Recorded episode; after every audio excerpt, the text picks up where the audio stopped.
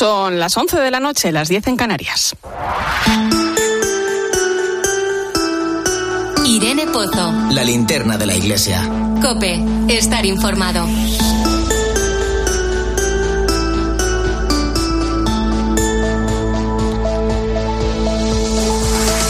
Como cada viernes a esta hora hacemos parada en el Vaticano con nuestra corresponsal Eva Fernández. Buenas noches. Muy buenas noches, Irene.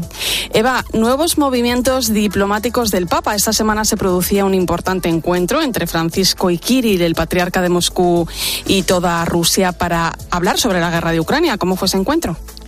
Bueno, pues eh, fue sin duda una, una conversación histórica ¿no? y de extraordinaria importancia diplomática en estos momentos, dado el apoyo público que el patriarca Kirill ha dado a Putin al invadir Ucrania. ¿no? Importante también que Kirill haya querido participar en esta videoconferencia, porque no habían vuelto a hablar desde 2016. Por el comunicado del Vaticano sabemos que el Papa fue muy claro al abordar de frente la cuestión de la justificación de la guerra Señaló a Kirill que aunque en otros tiempos se hablaba de guerra santa o de guerra justa, hoy no puede considerarse en estos términos, porque las guerras son siempre injustas y quien paga las consecuencias es el pueblo de Dios, ¿no? También recordó al patriarca ortodoxo que como pastores se tienen el deber de estar cerca y ayudar a todas las personas que sufren por la guerra. Un, matiz importante del comunicado del Vaticano, Irene, es que subraya que tanto el Papa como Kirill coincidieron en que como líderes cristianos eh, no deben utilizar el lenguaje de la política sino el de Jesús. O sea que, por lo tanto, mm, durante esta conversación mm, se tendió un, importante puente que esperamos tenga frutos porque eh, quedó claro que era necesario unir esfuerzos entre las dos iglesias para lograr la paz para ayudar a quienes sufren y para lograr que callen las armas. Además, se va eh, el secretario de Estado Vaticano, el cardenal Parolín, eh, presidió una misa por la paz en Ucrania a la que asistieron los embajadores y miembros del, del, cuerpo diplomático que están acreditados ante la Santa Sede y entre ellos se encontraban los dos embajadores, el ruso y también el de Ucrania. Sí, sí, y además bastante cerca, ¿eh? la verdad es que estaban muy cerca el uno del otro. Era fue muy impresionante, ¿no? Y la Santa Sede eh, realmente está cumpliendo al pie de la letra lo que hace dos semanas afirmaba el Papa cuando se presentó en la Embajada de Rusia ante la Santa Sede, ¿no? Allí dijo que harían todo lo que estuviera en su mano para conseguir la paz. Y así está siendo. O sea, que por eso mm, fue especialmente significativo que el cardenal Parolín convocara a los embajadores para rezar por la paz, ¿no? Durante una misa, ¿no? Y que asistieran, como, como hemos dicho, pues los dos embajadores, Rusia y Ucrania. En la homilía, el secretario de Estado se hizo eco de las palabras que el Papa también venía pronunciando en los últimos días, insistiendo en que la oración es un instrumento para construir la paz y que nunca es inútil porque puede cambiar el corazón y la mente.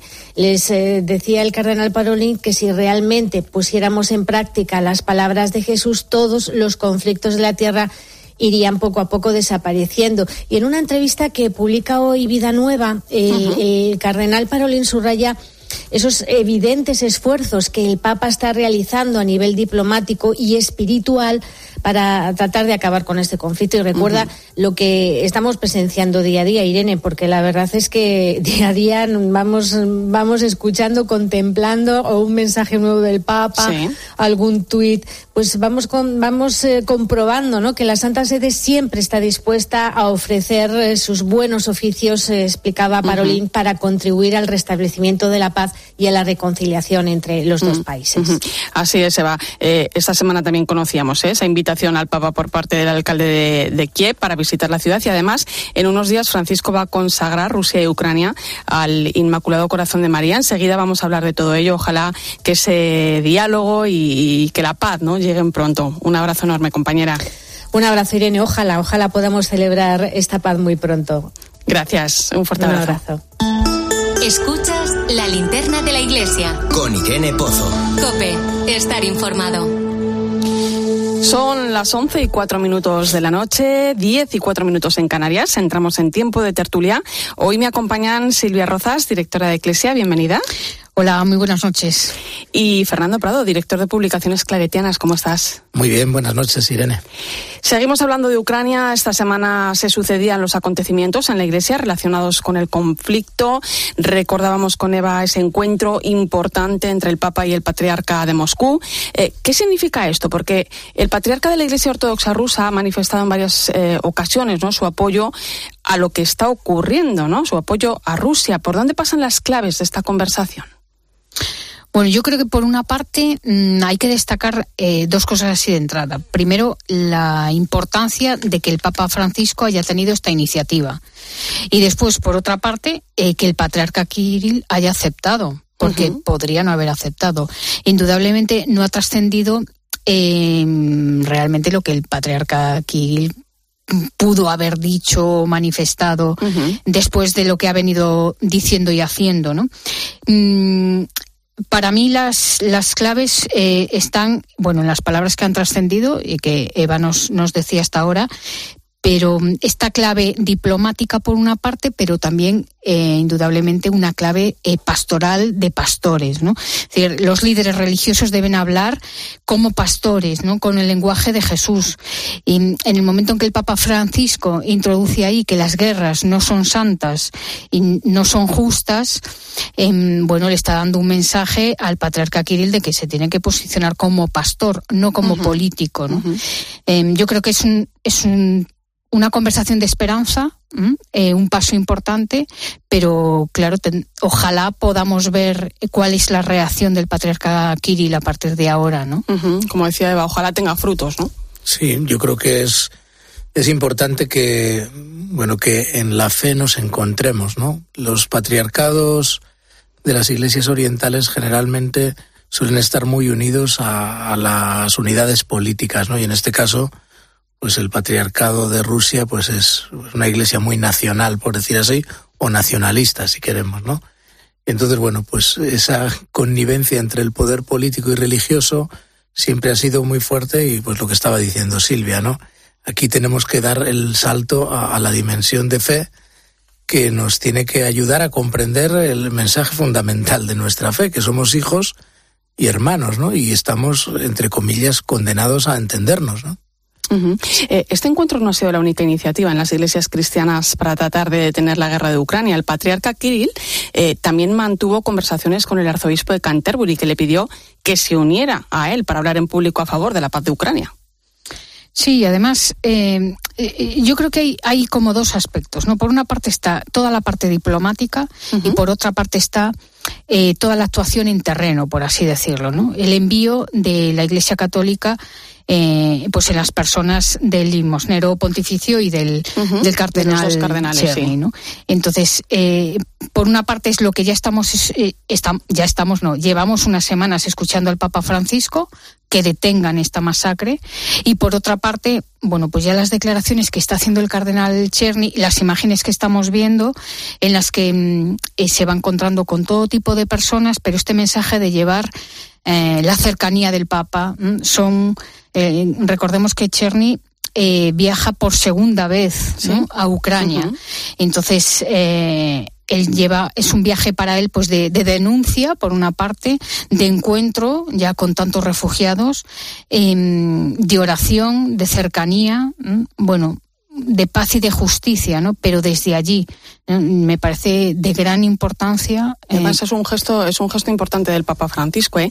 eh está también eh, esa invitación del alcalde de Kiev que ha invitado al Papa Francisco a visitar la ciudad. Es algo complicado por la guerra, pero yo creo que no es un disparate pensar que a lo mejor el Papa pueda enviar un mensaje, ¿no? Enviar un videomensaje quizá ha tenido el gesto del envío de los dos cardenales mm. también. Sí, yo creo que además del, del mensaje religioso que, que, es esperable de la Iglesia, ¿no? Porque al fin y al cabo la Iglesia también tiene ese papel un poco de madre, ¿no?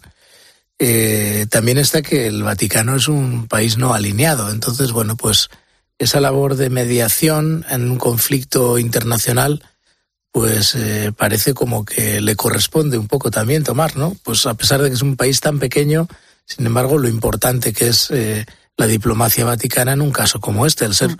como digo, un país no, no alineado, ¿no? Entonces, bueno, pues yo creo que están esas dos dimensiones, pero sobre todo yo creo que el Papa Francisco está insistiendo mucho en la dimensión religiosa, que es lo que nos está, nos puede activar más a los que de verdad pues compartimos una misma fe, aún en diferentes, eh, digamos, confesiones, eh, en diferentes iglesias, ¿no? Además, mm, la Iglesia siempre es mediadora en los conflictos, en cualquiera, ¿no?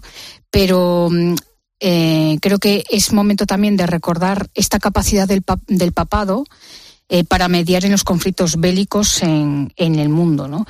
Es cierto que el, perdón, el Vaticano eh, no representa ningún poder político, ¿no? Eh, pero es una figura del panorama mundial que ayuda a limitar la violencia ¿no? entre los territorios. Entonces, por ejemplo, en la Segunda Guerra Mundial, ¿no? el, el Papa tendió puentes a los judíos durante el régimen nazi, ¿no? Pero por otra parte, en 1984 eh, cuando mm, entre Chile y Argentina, eh, cuando los dos países estaban a punto de comenzar una guerra por la soberanía del canal de Beatles, eh, Juan Pablo II me dio y además lo logró. Tanto lo logró que firmaron un tratado de paz y de amistad.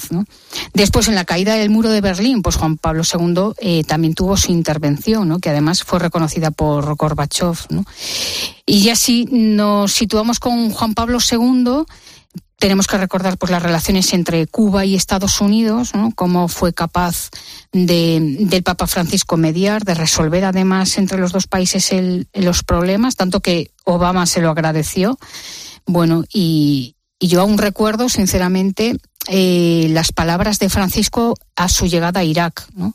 ante las autoridades, cuando les decía que, que, se callen las armas. ¿no? Eh, es una constante del Papa el tema de que se callen las armas y que desaparezcan, además. Eh, el próximo viernes, 25 de marzo, el Papa consagrará Ucrania y Rusia al Inmaculado Corazón de María. Va a ser durante la celebración de la penitencia a las 5 de la tarde en San Pedro. Paralelamente en Fátima está enviado por el Papa el cardenal Krajewski y hará lo mismo. Eh, ¿Qué significa esto?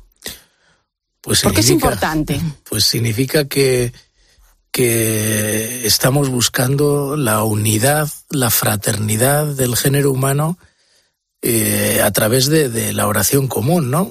Los cristianos creemos en el poder de la oración. No sé si la oración cambia mucho eh, el corazón de Dios, pero ciertamente el nuestro sí que lo cambia, ¿no? Cuando pues todos nos vamos sintiendo un poco más hermanos, unidos en la oración, pues eh, parece como que, que, algo a nivel existencial y a nivel afectivo se mueve en el corazón de las personas.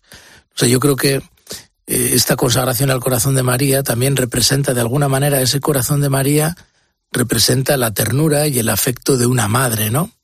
Y bueno, pues ante una madre y ante un Dios que decimos que es padre, pues los humanos nos sentimos o nos deberíamos sentir un poco más hermanos. Y creo que por ahí eh, va la idea también, ¿no? Es decir, orar juntos nos hace que nos lo creamos más, a ese nivel, como digo, más afectivo o existencial, ¿no? Eh, pues eso es lo que creemos, en el poder de la oración que nos puede cambiar sobre todo a nosotros. Además, los obispos de mm, católicos de rito latino ya se lo habían pedido, lo, vamos, los que están en Ucrania.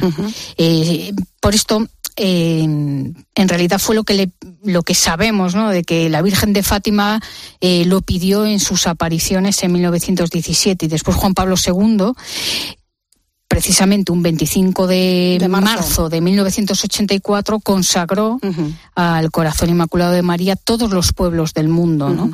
Bueno, pues volvemos ahora un 25 de marzo, día de la Anunciación, que también eh, es importante caer en, eh, en la cuenta, pues el consagrar a Ucrania y a Rusia, cuidado, no solo a, Ucrania, ¿eh? a los dos. por cierto, hoy también el Papa ha hablado de, de, Ucrania en las semanas sociales europeas que se están celebrando en, en Eslovaquia. Sí, mm, bueno, el Papa está insistiendo en las mismas ideas, ¿no? Yo creo que son las ideas desde el inicio de su pontificado. Fíjate que mañana comenzaría el décimo año de pontificado realmente, ¿no? Porque fue el inicio de pontificado en aquella Eucaristía el día 19 de marzo. Y ya entonces habló de que de su deseo de una gran fraternidad, ¿no? Y bueno, pues son las ideas que están ahí en el Papa, la Fratelli Tutti, esta encíclica, ¿no? Y hoy, pues, precisamente a ese grupo, eh, decía que, que nuestra vida no se trata, en nuestra vida no se trata en los pueblos de, vivir pensando todo lo mismo, ¿no? Y, no uniformarse, les decía, sino que se trata de, convivir en el respeto a la diversidad, ¿no? Y además les habla también eh, desde la Iglesia, dice que los cristianos eh, tenemos que ser artesanos de comunión, ¿no? Y tejedores de unidad, dice el Papa, en todos los niveles, ¿no? Y dice que no se hace por pura estrategia, sino por el Evangelio. Yo creo que esa es la idea, ¿no? Eh, el ser hijos nos hace hermanos. Ese es la, el gran mensaje de este pontificado. Ahora eh, tenemos que creérnoslo, claro. Sí, además, eh, Irene, yo también veo que el Papa Francisco como que cada vez va profundizando más en su mensaje ante el tema de la guerra, ¿no? Porque mm, las palabras de hoy realmente pues fueron a mí me parecieron como más incisivas, ¿no? El decir que es un que la guerra es un fracaso de la política y de la humanidad con mayúsculas. Y eh, yo creo que tenemos que reflexionar sobre esta frase porque nos está diciendo a todos que es un fracaso de todos, ¿no? Que no, no, no está hablando y dirigiéndose al pueblo ucraniano o al pueblo ruso, se está dirigiendo a toda la humanidad, ¿no?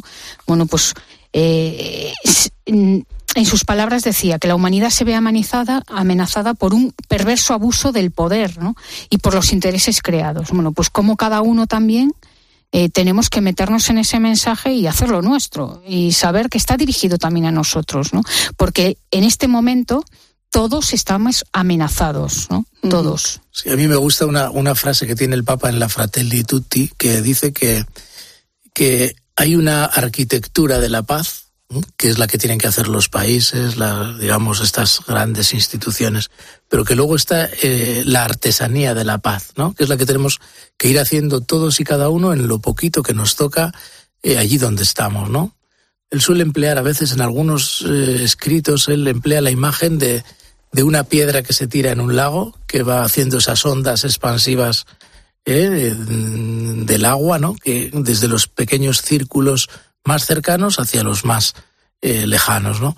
Pues algo así tiene que ser esa artesanía de la paz, ¿no? Comenzando desde nuestra vida cotidiana, que vaya expandiéndose cada vez un poco más, ¿no?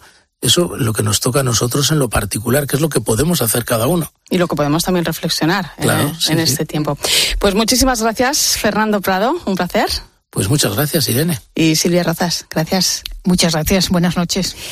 Hoy, 18 de marzo, víspera de San José, se estrena el documental Corazón de Padre, una película de Goya Producciones centrada en la figura del patrón de la Iglesia, en la que se visitan lugares emblemáticos de los cinco continentes para descubrir santuarios y devociones en honor a aquel carpintero discreto y silencioso. ¿Cómo actúa San José hoy en día? Uno de los testimonios que aparecen en esta cinta es el de Xavier Bartomeus, pintor y escultor que tiene una bonita historia que contar. Xavier, buenas noches. Hola, buenas noches, Irene. Em, ¿Pintor y escultor de vocación? Sí, sí, desde siempre. No, no sé hacer otra cosa. Sobre todo pintor, más tarde escultor. Eh, viviste un proceso de conversión mientras esculpías una imagen, una imagen de San José. ¿Cómo fue ese momento? ¿No sé, sucedió de repente? ¿Fue poco a poco? Fue poco a poco. Y más que conversión, de reconversión. Yo ya me había convertido, había hecho unos retiros, la cosa marchaba bien y dejó de marchar de golpe.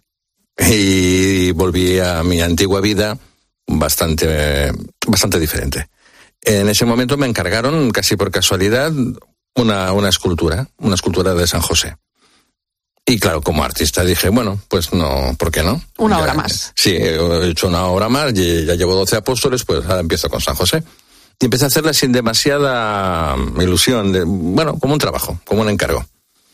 Pero fue curioso, ese mismo día un amigo mío me dice, pasa por el taller y me regala, esto nunca lo había comentado, una vela de San José con, una novena a San José. Y la puse allí en el despacho. Dije, bueno, pues ya que estamos, ya que estoy haciendo San José, y empecé a trabajarlo.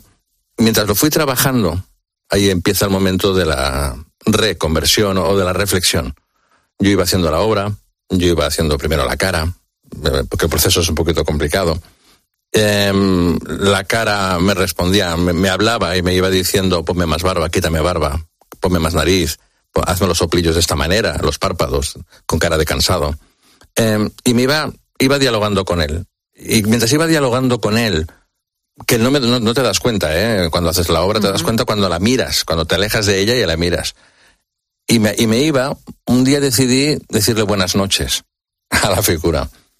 Y de repente en ese momento, esa tontería, ese, ese momento en que yo la miré, sonreí, le dije buenas noches, el santo empezó a existir de verdad. Y esa figura empezó a existir. Hasta tal punto que, que, le dabas un abrazo antes de marchar a casa. Ahí está. Al cabo de dos días más, cuando ya tenía cuerpo, esa figura, le abrazaba. La abrazaba cada noche para decirle bonanit. Y por las mañanas le abrazaba y le decía buen día. Y hasta llegué al extremo de que si me salía mal, que hay días que no, son, no, uno no está tan inspirado, no le abrazaba. Como era, se me convirtió en una figura real, una figura real que me esperaba silencioso en el mismo sitio. Y eso me hizo comprender mucho pues, ciertas cosas de la figura de San José. ¿Cómo era tu vida antes? Una vida, bueno, está el cliché del artista, pero eso no es cierto en el 90% de las veces. Pero sí que era una vida mucho más mmm, dispersa. Yo creo que dispersa, sobre todo en la fe. Fe tenía, pero a mi manera, como siempre se dice, ¿no? Es decir, me perdonaba absolutamente todo, siempre. Y, y bueno, y aprovechaba ciertas situaciones de artista para, para mi, diría yo, mi diversión personal. Todo eso cambió. Eh, mi vida de antes, sobre todo, había un hueco, había un vacío, había un sentimiento de vacío. Es curioso, hacía un montón de obras, las exponía y recuerdo siempre la depresión post-exposición cuando acababa pensaba, ¿y eso es todo? No sé, me faltaba trascendencia. Uh -huh. eh, ahora que, que, conoces bien a San José, sí. eh, ¿qué te ha enseñado este santo? Wow.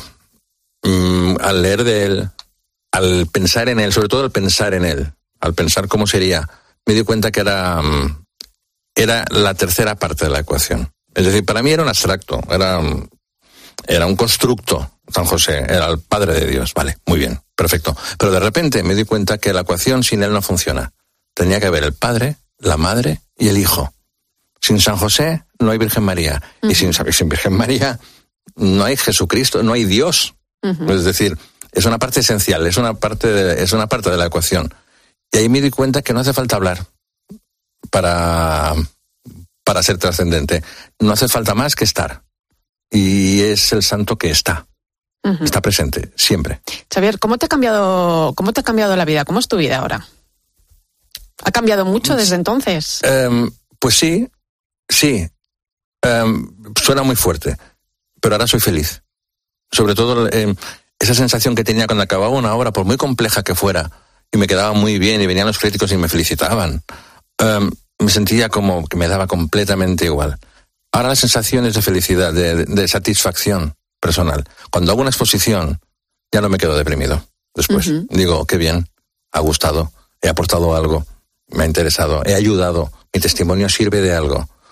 Todo eso se lo debo a, pues sí, a la religión, a la conversión. Y el entorno artístico, ¿no? Eh, ¿Cómo uh -huh. ven, eh, bueno, pues toda esta historia en ti, ¿no? Eh, yo no sé cómo se ve la, la, fe cristiana, ¿no? En el mundo del arte, ¿no? ¿Qué concepto también tienen los artistas, ¿no? De las personas, ¿no? Uh -huh. que, que, tienen esa fe, que plasman también, eh, la plasman también, pues en, en, esto que es una vocación, al fin y al cabo. Es un tema para hablar horas, pero en, res, en resumido, mi entorno, mi entorno bien, mi entorno, bueno, perplejo porque sabían que yo era creyente, pero más allá de eso, nada.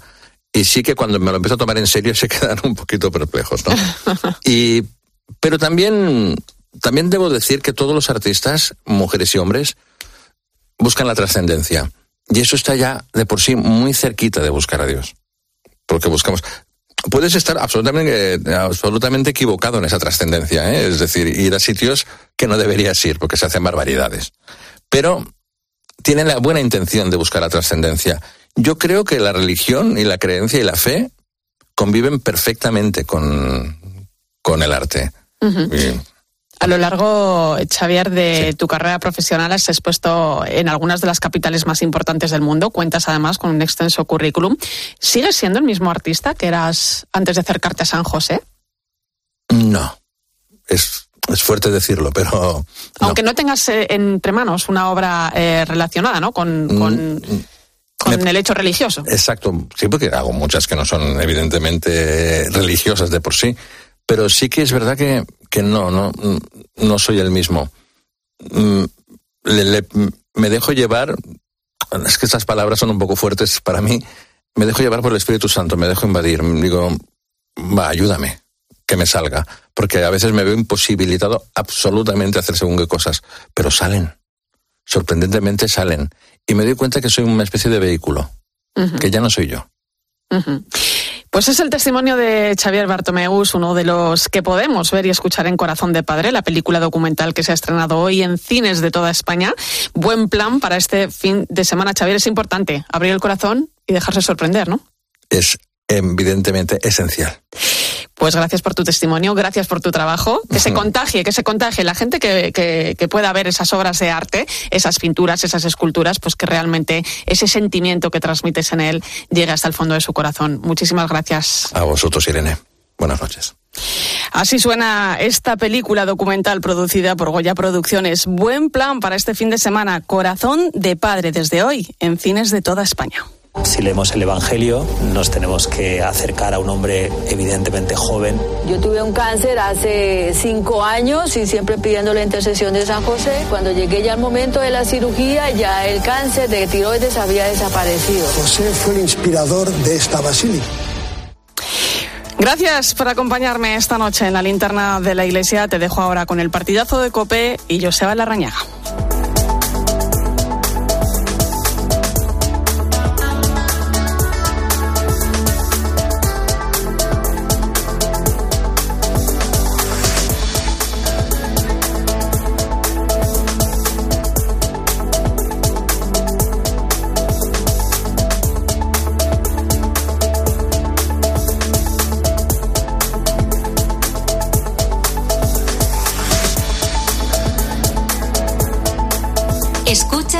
Linterna de la iglesia. Con Irene Pozo. Cope, estar informado. Escuchas Cope. Y recuerda, la mejor experiencia y el mejor sonido solo los encuentras en cope.es y en la aplicación móvil. Descárgatela. Una experiencia única en la carrera más bonita de España. El 24 de abril, Madrid se viste de running con el Zurich Rock and Roll Running Series Madrid con maratón, media maratón y 10 kilómetros. Las inscripciones están volando, así que apúntate ya y vive la experiencia más emocionante de tu vida. Inscríbete en rockandrollmadridrun.com. Habituallamiento oficial al campo. Alquiler, acción de alquilar, negocio por el que se cede una cosa a una persona durante un tiempo a cambio de una rentabilidad. Seguro, adjetivo, es cierto, libre y exento de todo peligro o riesgo. Si piensas en alquilar, ya sabes, alquiler seguro. Infórmate en alquilerseguro.es. Alquiler seguro, protección a propietarios. La ley de tráfico y seguridad vial ha cambiado. Cambiamos las normas porque la forma de movernos también lo ha hecho. Por eso ahora, el plazo para recuperar el saldo inicial de puntos es de dos años sin cometer infracciones que conlleven la pérdida de puntos. Nuevos tiempos, nuevas normas. Dirección General de Tráfico, Ministerio del Interior, Gobierno de España. Jesús tiene un amigo que trabaja en Balay y digamos que le conoce. Sí, José. Y él me dijo, ponte una lavadora con autodosificación, le pones detergente una vez al mes y te olvidas. Si quieres esta lavadora, cómprala en tu tienda expert más cercana o en expert.es. Tú también puedes decir eso de, tengo un amigo en Balay. Todos tenemos un amigo en Balay. Tu hogar, donde está todo lo que vale la pena proteger. Entonces dices que estos sensores detectan si alguien intenta entrar. Claro, y cubren todas las puertas y ventanas. Así que tranquilo, su despacho y todas las cosas que le importan también están protegidas. Si alguien intentara entrar, podemos verificarlo con las imágenes al momento. Y si detectamos un problema real, avisamos nosotros mismos a la policía. Si para ti es importante, Securitas Direct. Infórmate en el 900-666-777. ¿Cuánto va a durar la limitación de compra de aceite de girasol en los supermercados? Pero ¿por qué Rusia y Ucrania son los grandes suministradores de cereales de España? ¿Por qué la Unión Europea no utiliza toda la capacidad productiva de su agricultura en estos momentos? La respuesta a esta y a más preguntas las encuentras este sábado desde las ocho y media de la mañana en Agropopular con César Lumbreras. Estas son algunas de las siete noticias más importantes que se han producido a lo largo de la semana. Sequía. Agropopular, el programa de información agraria decano de la radio española. También en cope.es, en tu móvil y en redes sociales.